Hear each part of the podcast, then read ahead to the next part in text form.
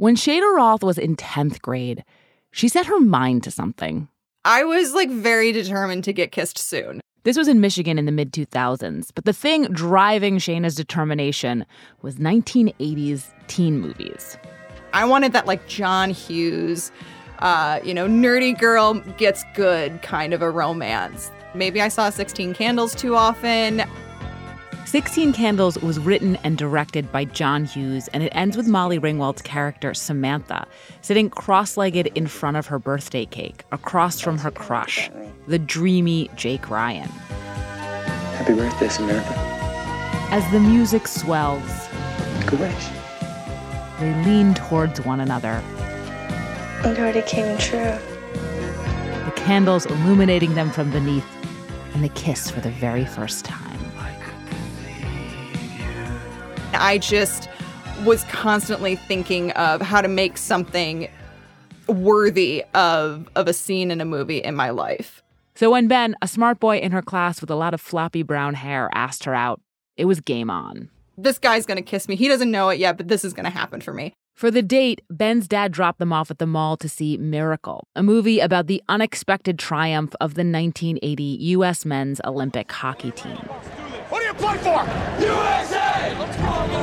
I don't know why we saw this movie. Like I don't care about hockey. During the movie, Shayna spent a lot of time thinking about exactly what she wanted to happen after. I had a line that I was like, I'm going to use this line and this is how I'm going to get kissed and it's going to be perfect. So, credits are rolling. It's playing that that sing with them, sing on running it. Sing with me, sing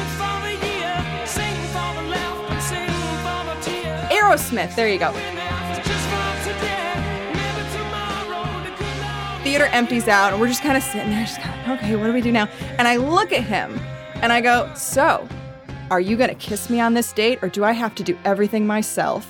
That was the line she had planned. I mean, I must say, I executed it perfectly. And so he kind of like looked at me, obviously stunned, and and we kissed.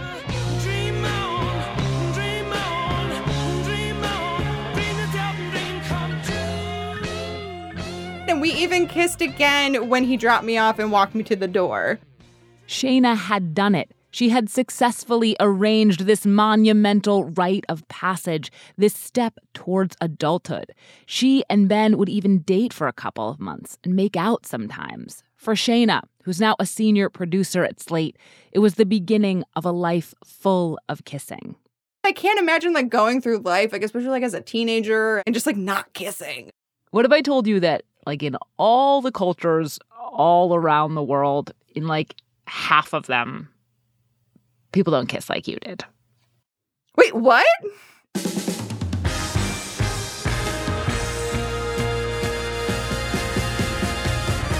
This is Decoder Ring. I'm Willa Paskin.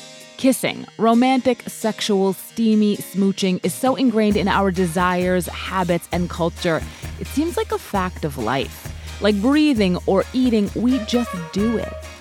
But what if it's not like that at all? In this episode, we're going to look at passionate kissing dispassionately, not as something instinctual and innate, but as a cultural practice with a history of its own.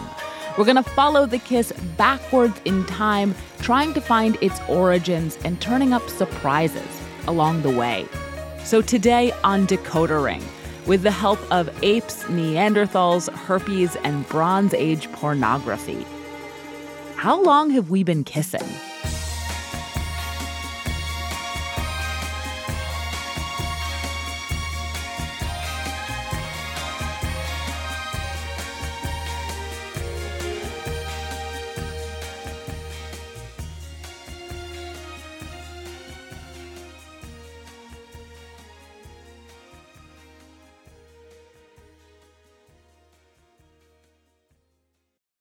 Thank you for listening to Decoder Ring, Slate's podcast about cracking cultural mysteries. You can hear new stories ad free every week on Amazon Music, where you can find Decoder Ring and all your Slate favorites without the ads.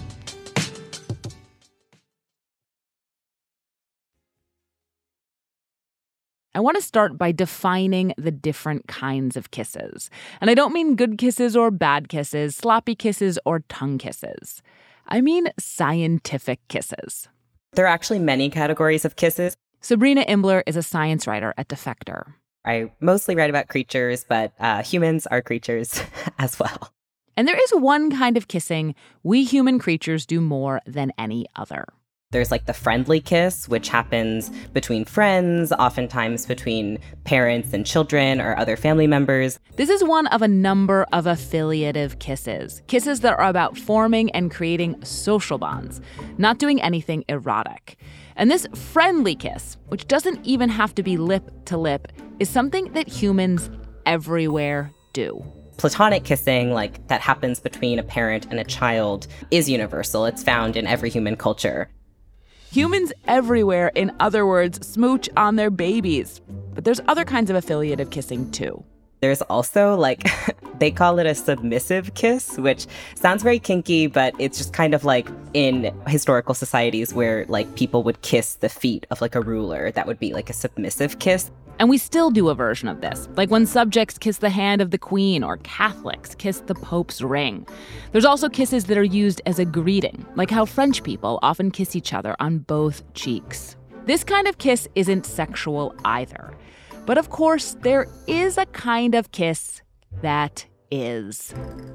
So there's the romantic sexual kiss, which basically just means like kiss that accompanies romantic or sexual interest or both. It's thought that this kind of mouth to mouth kiss evolved out of affiliative kissing. Basically, because our mouths are so sensitive, some people started to use them in a more erotic way, and the romantic sexual kiss was born. A kiss that Sabrina has more succinctly termed the sexy kiss. I feel like sexy kiss really encompasses everything. And it's this type of kiss that is such a big deal in our culture.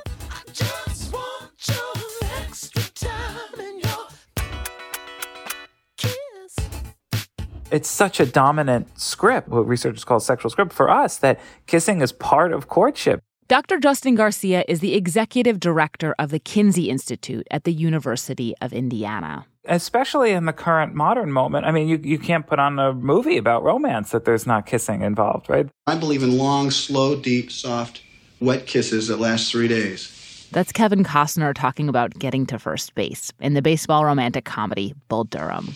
Oh, Over the years, kissing has come up often in Justin's work, and as he looked at it more closely, he learned there were lots of theories about why we do it, like to increase intimacy and arousal, and to get conscious and unconscious hormonal and biological cues about the health of our potential mates. But he also realized there was an assumption underlying all of these theories. We take for granted that everyone must do it, that it must be, you know, adaptive. It must have evolved. So really the question was, well, actually, is that, is that first assumption true? Is everyone really doing this? He thought we probably were, that all humans sexy kiss, but he wanted to do a proper academic study to nail it down. So Justin emailed me and he said, I think this is a universal. Why don't we just document it? Dr. William Jankowiak is a professor of anthropology at the University of Nevada, Las Vegas. He's done a number of cross cultural studies where you look at a wide array of research to try and suss out a pattern. And that's exactly what Justin wanted him to do in order to determine whether or not romantic sexual kissing actually is universal. And I thought, yeah, makes sense to me. So they started poring over the ethnographic literature. Studies anthropologists have written about hundreds of cultures, some in the past, some in the present, looking for mentions of romantic sexual kissing and expecting to find them all over the place. And they did, in one particular kind of society. In complex state civilizations, societies, kissing is universal.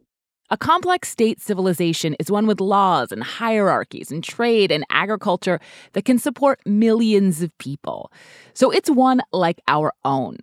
These kinds of societies are not new. Rome, Egypt, Babylon, Japan, Imperial China were also complex civilizations, and they had kissing too.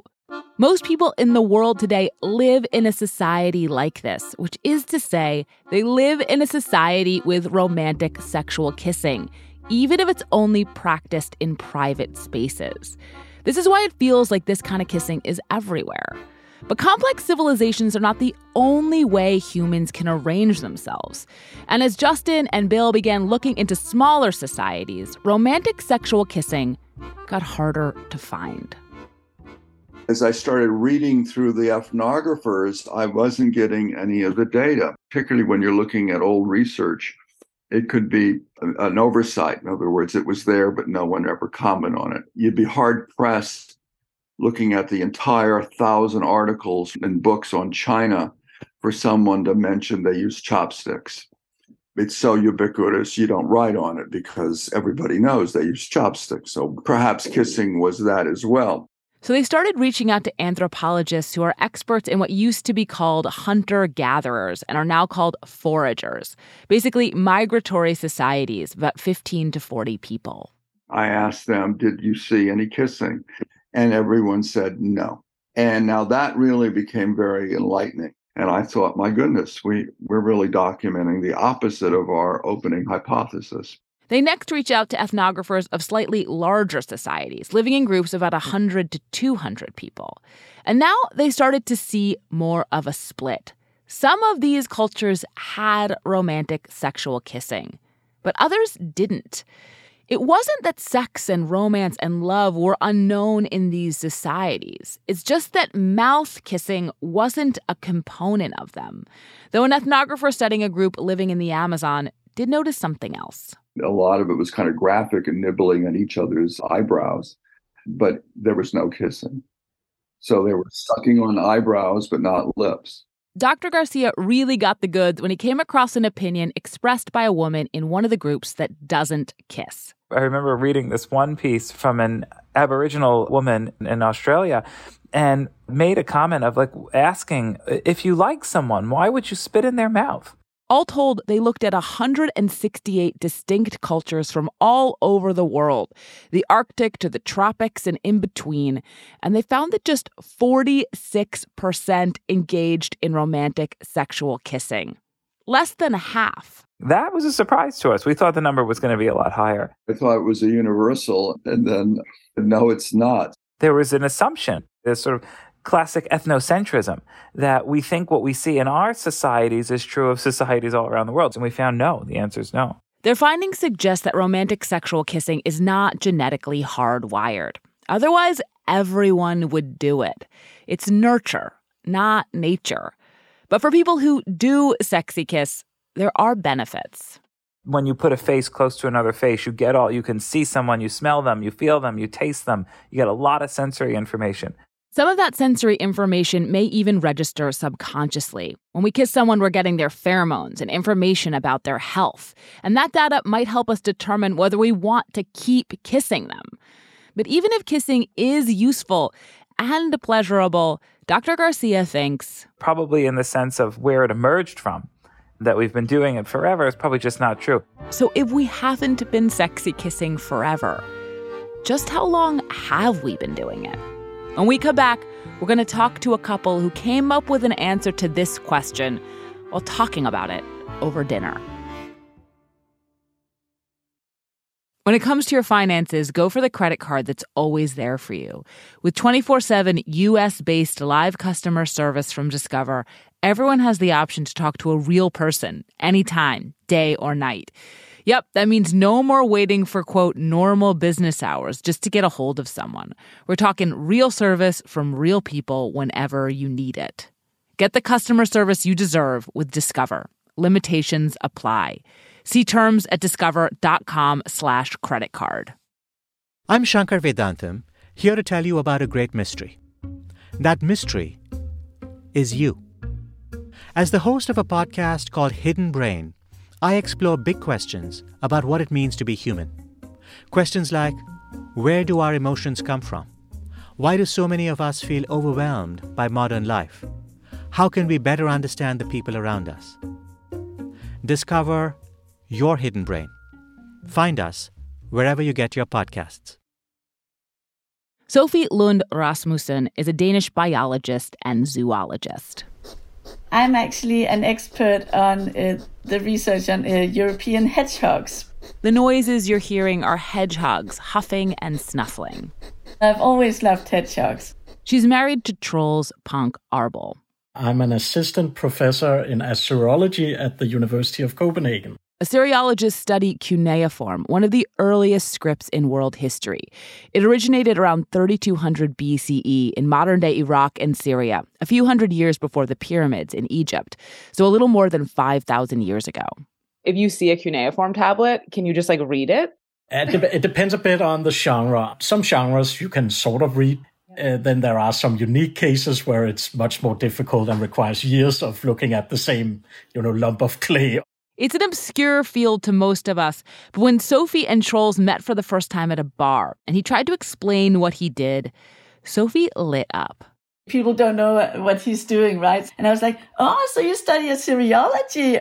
How did Sophie, a hedgehog expert, know so much about Assyriology? Sophie was originally a Near Eastern archaeologist. So I was the first person who ever, ever knew what he was actually doing. Sophie and Troels have now been married for 12 years, and during that time, they never thought much about kissing, except, you know. Do you guys like kissing? yes, we do. Like everybody else.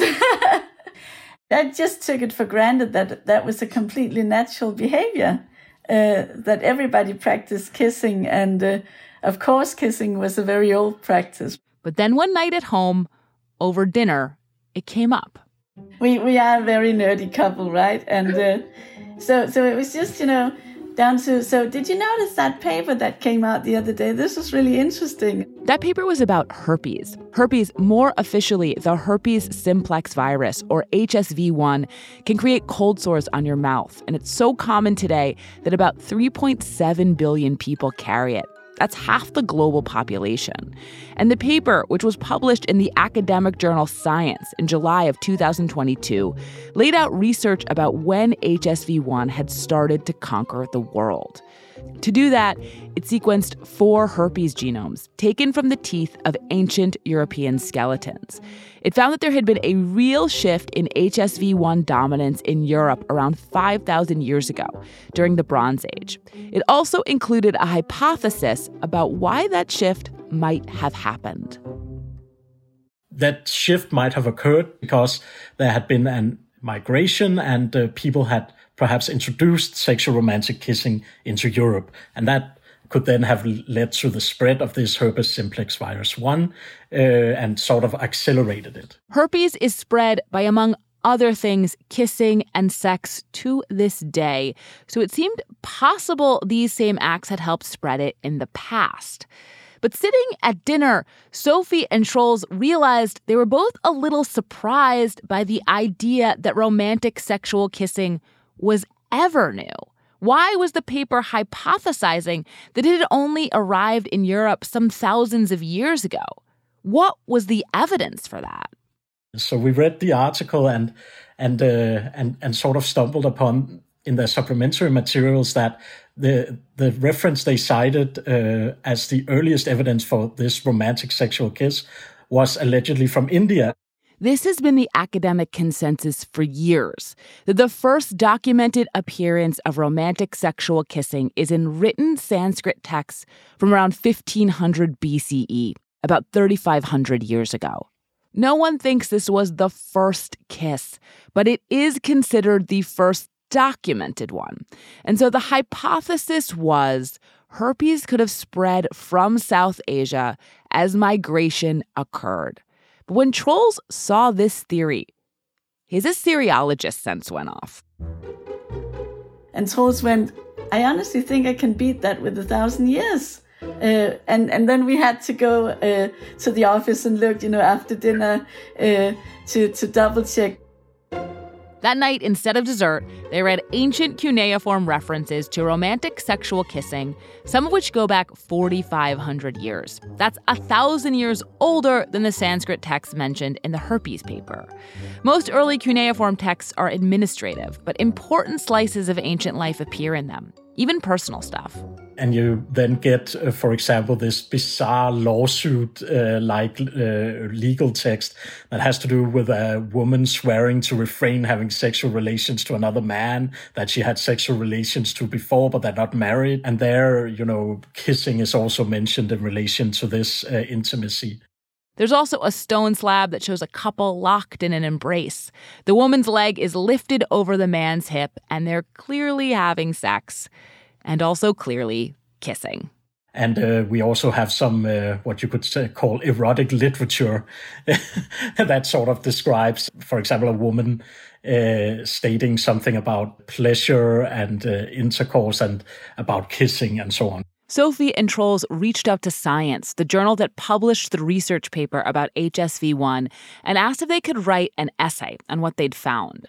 What they argued is not that they had found the exact date people started making out, but that such a date is probably a lot older than academics had previously believed the argument has been before that okay if it originated in india then perhaps it spread from there.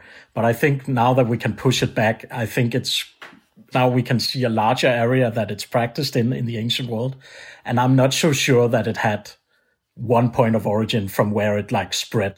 If you take their paper and put it together with doctors Garcia and Jankowiak's, you end up having to hold onto two contradictory seeming ideas at the same time that kissing is not innate, but it is ancient. There is a big complication in our ability to nail down just how ancient, though. And it's that full human writing systems don't come much older than cuneiform. So if we want to figure out more about the ancient history of kissing, it's not going to come from text. Perhaps uh, uh, you know, a cave painting will emerge suddenly uh, with people kissing. That would be awesome. And then they can write a new perspective on our perspective. That would be cool. But maybe we don't need this hypothetical cave painting. Maybe we already do have the means to learn more about the ancient history of kissing. When we come back, it's time to check in with some of our relatives.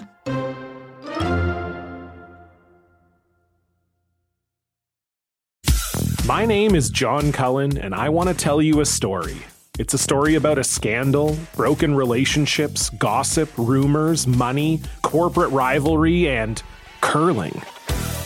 It's the story of Broomgate, how a single broom, yes, a broom, turned friends into foes and almost killed the 500 year old sport of curling. It was a year I'd like to forget. Broomgate, available now. Everyone has a white whale. Uh, the one that got away. This is mine. It's December 7th, 2014, around 1 am, the night of the attack. There's gas. So is there like a gas leak or is there? We don't know what the fuck it is. We got people vomiting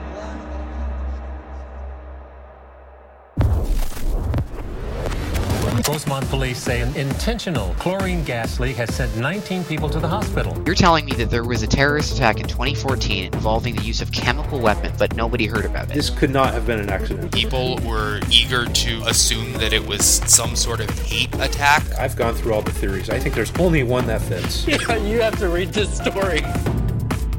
Fear and Loathing, out now wherever you get your podcasts.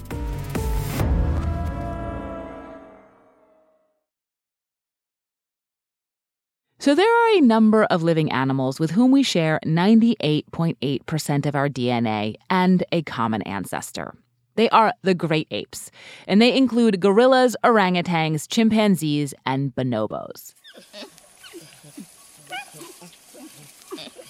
Bonobos are particularly famous for one thing. Bonobos mix sex into everything they do.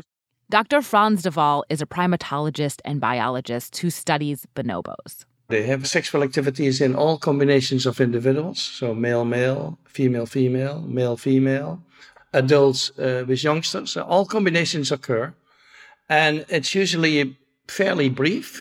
And bonobos sexy kiss. One bonobo places its mouth on the other, and then they uh, you can see that their tongues are moving in and out, and yeah, and they may keep that up for a couple of seconds.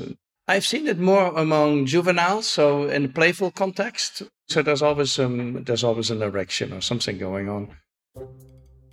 Dr. de Waal was pretty clear that bonobo kissing, even with the erections, is largely friendly. Still, the erections make the bonobo tongue kissing seem at least a little sexual.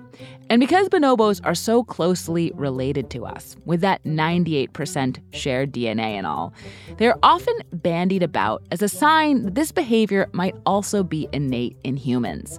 Like, if bonobos are apparently hardwired to sexy kiss, why not us? But to find the counterargument, look no further than chimpanzees.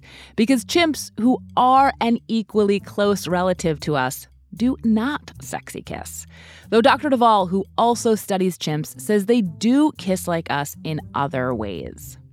It may be on the mouth of somebody else, but it may also be on the shoulder, on the leg, on the back. And, and it's more like a little gnaw. They pant when they do it, like, and it's usually done in greeting after a long absence, so they embrace and they kiss, or in reconciliation after a fight. So those two functions, uh, kissing in reconciliation and greeting, is of course something they have in common with us. I think this variation in the great apes supports the idea not that sexy kissing is programmed into humans, but that you'd expect to see some variation in humans too. Some of us sexy kiss, and some of us only affiliative kiss. But either way, Dr. de Waal thinks both behaviors are really old. It's probably a couple of million years old. Anthropologists and psychologists, they, they look at humanity as if as if we exist 20,000 years and that's it, so to speak. But, you know, our species exists 300,000 years, and that's just our species. And now we're going to turn to another species that might be able to give us our oldest clue about kissing yet. Dr. Laura Weyrich is an associate professor of anthropology and bioethics at Penn State. I study the microbes that live in the mouth.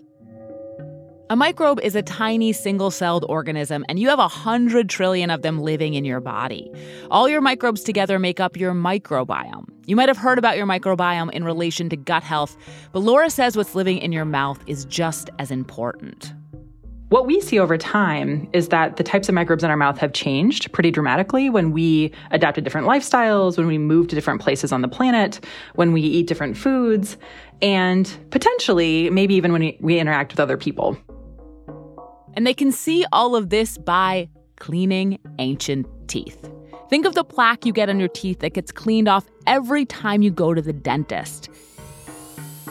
Now imagine you're an ancient human living thousands of years ago who doesn't have a dentist. That plaque will build up and up into an almost cement like substance called dental calculus.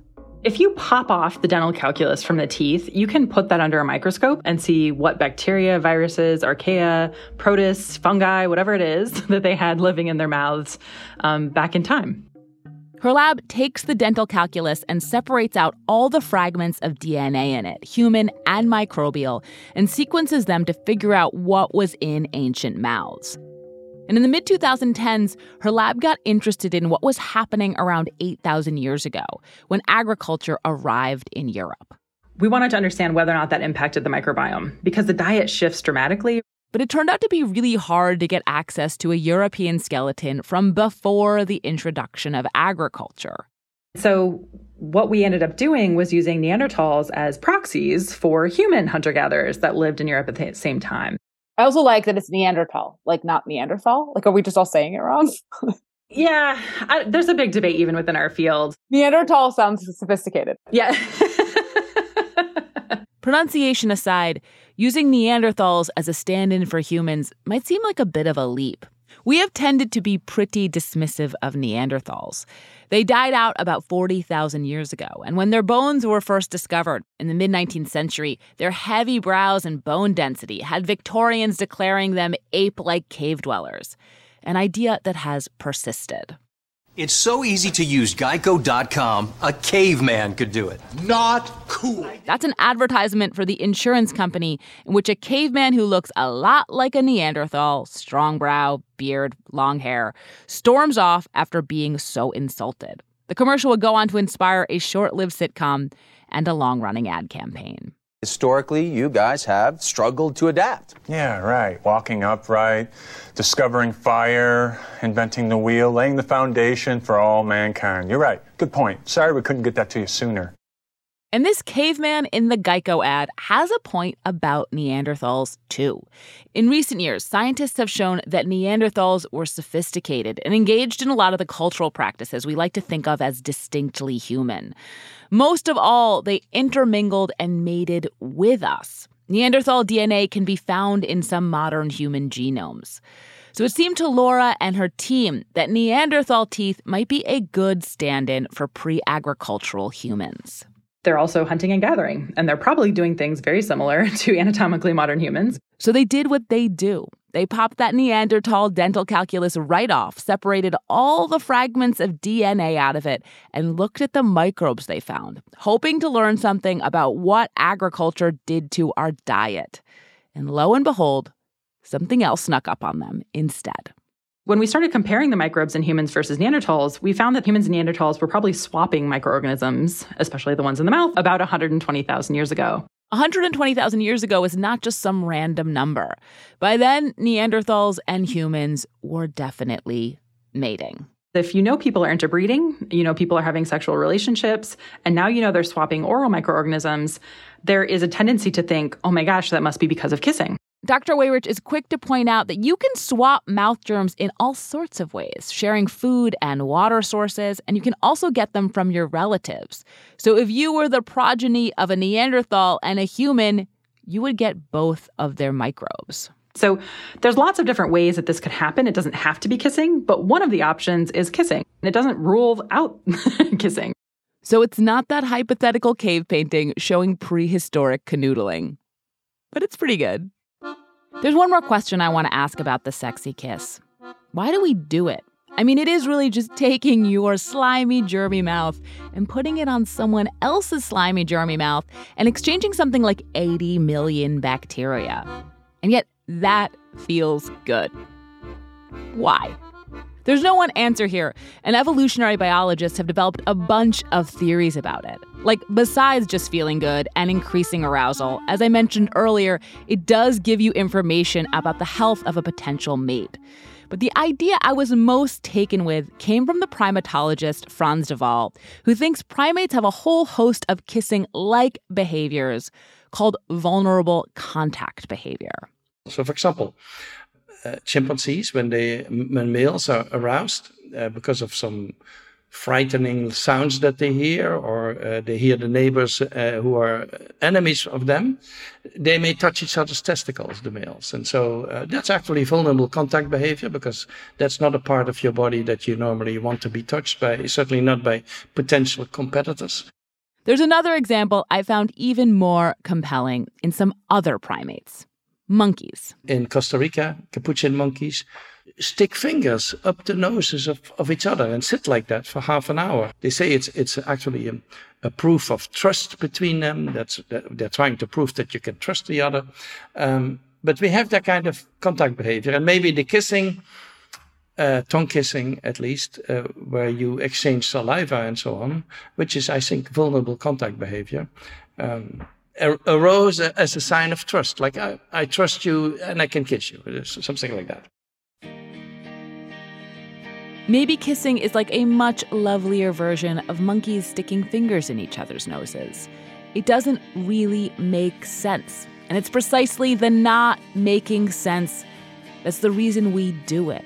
It gives the whole act meaning, it draws you close to the person that you're kissing. It can be startling to learn kissing is a cultural practice, that it comes out of where we're born and raised and live, because it feels every bit as bedrock as nature ever does.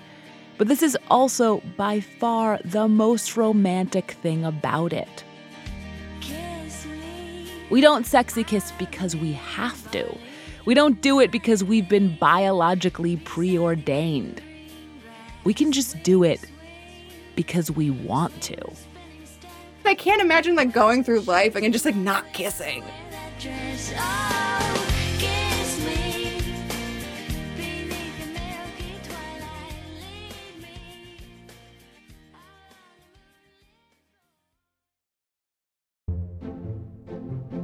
This is Decoder Ring. I'm Willa Paskin. If you have any cultural mysteries you want us to decode, you can email us at decodering at slate.com. This episode was written by me, Willa Paskin. I produced Decoder Ring with Katie Shepherd. This episode was edited by Andrea Bruce and Joel Meyer. Derek John is Slate's executive producer of narrative podcasts, and Merritt Jacob is senior technical director. Thank you to Marcel Danesi. If you're interested in the papers we mentioned and that explicit Bronze Age sculpture, we will link to them on our show page.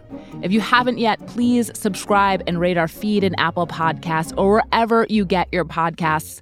And even better, tell your friends. If you're a fan of the show, I'd love for you to sign up for Slate Plus. Slate Plus members get to listen to Decoder Ring without any ads, and their support is crucial to what we do. So please go to slate.com slash decoder plus to join Slate Plus today. We'll see you next week.